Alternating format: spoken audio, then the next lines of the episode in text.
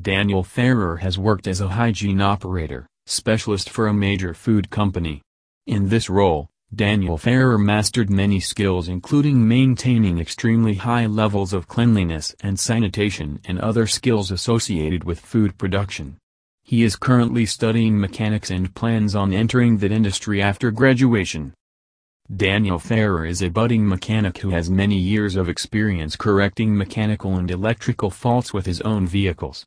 Daniel Ferrer is planning on capitalizing on his expertise by gaining a qualification in auto mechanics that will enable him to work on other people's vehicles.